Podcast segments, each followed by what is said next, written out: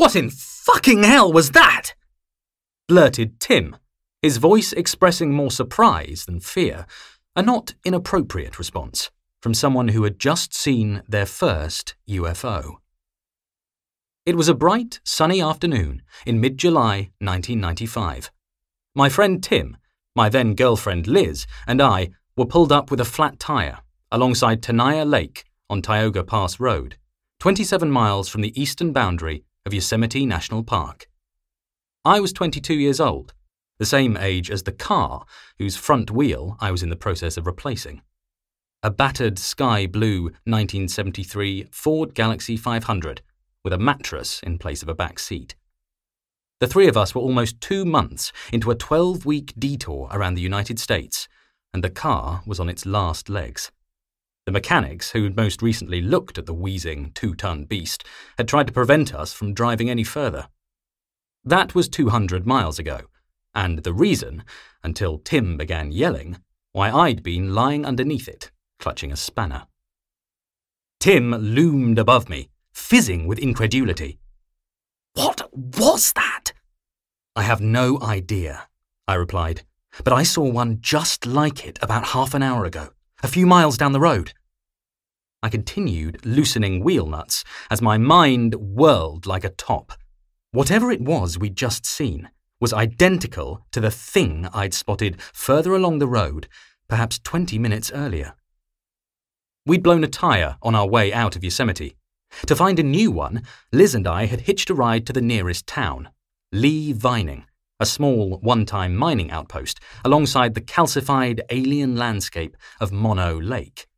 Job done, we hopped into a passing two seater convertible sports car. Liz, in the front, made awkward small talk with its slick haired driver, while I perched on the boot, clutching our reinvigorated wheel with my feet wedged awkwardly into the space behind the driver's seat. Cool mountain air flowed over us as we re entered Yosemite on the windy two lane blacktop. We were rounding a densely wooded bend on the north side of the road when a glint of light among the trees caught my eye. There, perhaps 90 feet away, along a straight firebreak path between tall rows of fir trees, lay something entirely unexpected. Hovering, or appearing to hover, stationary, about three feet off the ground. It was a perfect, silvery reflective sphere, perhaps eight feet in diameter, like a large, polished Christmas tree ornament. It reminded me of one of the bells suspended over a verdant landscape in Rene Magritte's enigmatic La Voix des Airs. Beautiful, serene, uncanny, wrong. No sooner had I registered what I was looking at than it was gone lost behind the trees as we sped along the ever twisting road. Some seconds later, we passed another firebreak, converging on the same point as the last one. The thing was still there, mercurial, immobile, strangely perfect. A brief flash, then it was lost among the trees, before finally another bend, another path, and once again that damned sphere. I said nothing as my mind rummaged for an explanation. Neither Liz nor the driver seemed to have seen anything unusual, and even if I had known what to say, speech was impossible over the roaring engine and rushing wind.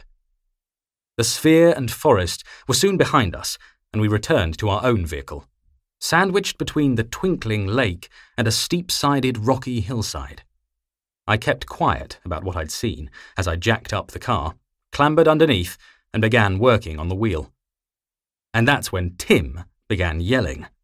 All I could see were his ankles and feet, but both he and Liz were making excited noises. Quick, get a look at this! What is that? I think I knew what I was going to see when I lurched to my feet.